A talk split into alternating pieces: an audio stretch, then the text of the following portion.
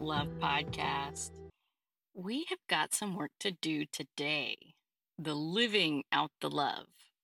We got to talk about it. You know, I spend a lot of time talking about emotional intelligence, taking care of yourself, and I'm going to spend a lot more time talking about it, but this is not that kind of episode. There have been many crises in the last few years. In 2020, with the COVID lockdown, many people felt it was the end of the world, that if we survived 2020, that things would get easier. We'd learn our lessons somehow and transform ourselves into a better nation, a better world. And then voila, we'd be onto greener pastures. With any luck, our lives would be even better than they were before. Course, we're now more than halfway into 2022, more than two years since the lockdown, and crises abound. George Floyd's murder happened early in the pandemic. He's not the only Black person to have mur- been murdered during the pandemic, but his death caught the attention of many people who are normally unaware because it was just that despicable. And many months later, there was the insurrection at the Capitol, not to mention the hate crimes against Asian Americans being at all time highs, against queer people being at all time highs. And then in June, we lost the right to basic health care for women. And that is not even the half of it. By saying that access to abortion was a state decision, the Supreme Court opened a whole can of worms about other human rights. LGBTQ rights were based on the precedent set by Roe. There have been lots of human rights based on the precedent set by Roe. So by turning that back over to the states, we are now and will continue to be living in chaotic and uncertain times. And let me say that again because we've already been living in chaotic and uncertain times, but the Supreme Court ruling is going to have a very profound effect the ways of life that we took for granted are shifting and the issues, the racism, the inequity, the climate crisis, and the self fulfilling nature of our online media, these issues are now causing too much havoc to be ignored. But what do we do about it? It's a tough question, and it's a question without one single answer we do lots of things and we all do different things. We all have our own paths, our own callings, our own contributions. And with lots of fires everywhere, how do you know where to begin? So today I'm just going to talk about what is it that we should be doing? What's the way to live out love in these times? Number one, begin with yourself and your community. Spending time on what is far outside of your control will often lead to little results. It will definitely lead you to feel power powerless. And let's use the example of abortion. If you're a healthcare advocate, then focus on your community. How can your community gain access to education, to resources? Where can you donate in your community? And I want to stress a point here about donation. Sometimes we feel we aren't doing anything if we're not starting something from scratch. But odds are good that there are already change initiatives in your area, nonprofits, et cetera, working on these issues. They could use your help and they probably already have expertise. If you cannot donate, then consider getting involved. And the other reason I say start by donating in your community, whether that's time, money, or attention, is because when you start small, you can feel the impact you're making the larger the organization, the more likely your attention is going to feel like a drop in the bucket. Now, that does not mean that it is a drop in the bucket. Large organizations certainly need our help and our impact. But if you're feeling helpless, especially, I recommend you start in your community. It will help you understand just how much you can have an impact. And when I say start with yourself, I mean make sure you have the resources that you need. Make sure you are taking care of you. Because as we all know, you, you cannot take care of other people if you fall apart. So you want to change the world and heal the world? That's fantastic, but you got to start with you. Okay, number two, talk to people who believe differently than you do. And not for the sake of convincing them, of persuading them, for the sake of humanizing them. Our brains are trying to keep us safe. Because things are increasingly uncertain, our brains are working hard. And one way our brain keeps us safe is to keep us insulated with people who are like us, people we can predict, people who we know will have our back. And this is not inherently a bad thing. However, our brains tend to be overzealous when it comes to the similarity bias. Not only do we not surround ourselves with people who we think are different from us, but we other them as well. And the othering effect quickly leads to us dehumanizing them. By dehumanizing them, I'm not suggesting that you're actually starting to see them as animals or as less than human, although that is a strong possibility. What I'm saying is that it is the first step down on that slippery scale. The first step is that we only see people for the reason that we are othering them in the first place. So, if we're talking about the climate crisis and you believe in global warming and the climate crisis and you're in the neighborhood with somebody that doesn't believe that, you start to think of that person only as the person that doesn't believe in global warming rather than that being one thing about them as a whole. So, when the strongest thought that comes to mind about a person is who they voted for or what they believe, then the other aspects of that person become much smaller in your mind. Your brain is focusing on the reason you're not safe around them, quote, not safe, and thus keeping your distance. Your brain is not focusing on the fact that they also have traumas, that they also have bills, that they also have physical aches and pains, emotional journeys, etc. And because your brain is not focusing on the full picture of their humanity, because your brain doesn't need to in order to keep you safe, so why would it spend its energy on that? Over time, you dehumanize the people you disagree with. This is why talking to people you disagree with is crucial. And again, you don't have to talk about the things you disagree about. Talk about the weather, talk about how their day is going.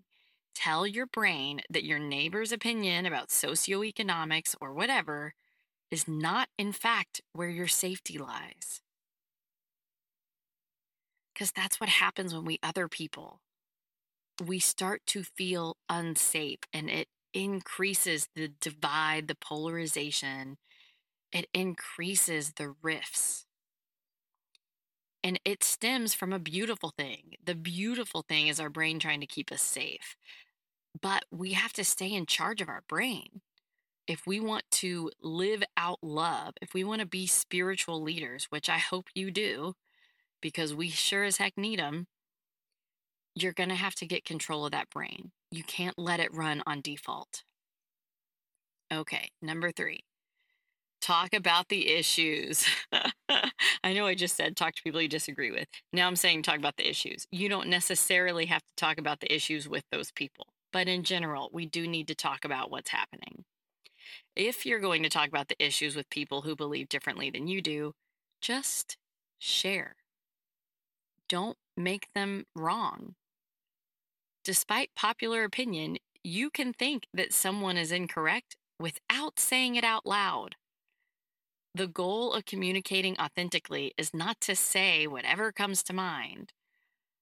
The goal of communicating authentically about issues is to help other people see that they might be wrong, just to open themselves up to the possibility, not to convince them that you are right. That is not the goal. And you might not be right. Everything going on in the world today is complex. Nothing is simple. We got to talk and listen and learn. We need to create space for possibility. And trying to persuade another does not create that space. Persuasion sets the direction towards your idea, your perception of a resolution or your perception of the problem. but love sets the direction of possibility, of openness, of grace. So we need to have loving conversations about the issues. Love's direction will have many routes, many possibilities. Love is a momentum, and that momentum is enough. Persuasion of your point is not only not necessary, it is not helpful. Okay, point number four talk so that you can step into love, take action so that you can be love. So, point number four is not necessarily how to do the first three things, it's just a reminder of the why. Living Out Love is the title of my podcast. This is my motivating factor, learning how to be love in the world. There has never been a better time than the present to learn how to be love. Whatever moment you are in, whenever you may be listening to this, now is the right time to learn how to be love in action. If we call political leaders, if we run for office ourselves, those are great big action steps you can take. If you donate your time, money, or effort, those are great big action steps. If you sit and listen to someone who has judged people with your perspective, if you sit and listen to them, your willingness to engage with compassion and openness is a huge action step. You ask your spiritual support team for guidance. That is a big action step. These are the ways that we live out love. Talking with the assumption that we all want well being for everyone. That is a way to live out love. All right, now I got to pause here because I just said something and it needs acknowledging and it needs clarifying.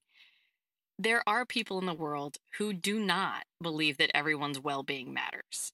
Because I just said, talk with the assumption that we all want well being for everyone. And that's technically not true. There are racists and homophobics and misogynists, etc. So why do I say that? Why should you assume that everyone believes in well being for all people? because we have to demonstrate it. It is leadership. We have to model the change we wish to see in the world.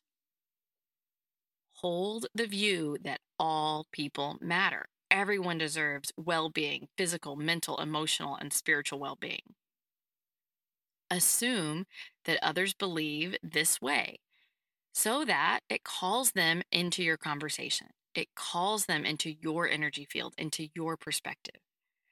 When you make a positive assumption about someone, it gives them room to grow into. If you assume they're hateful and wish others harm, then there's no way for them to prove you wrong. You will only see that hate. But if you can hold space for them as being more loving than your brain has evidence for, then there's space. And in that space, they can grow.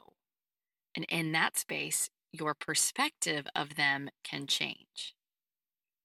And this is why I say to talk with the assumption that others want well being for everyone so that they have the opportunity to grow into that desire of everyone being well.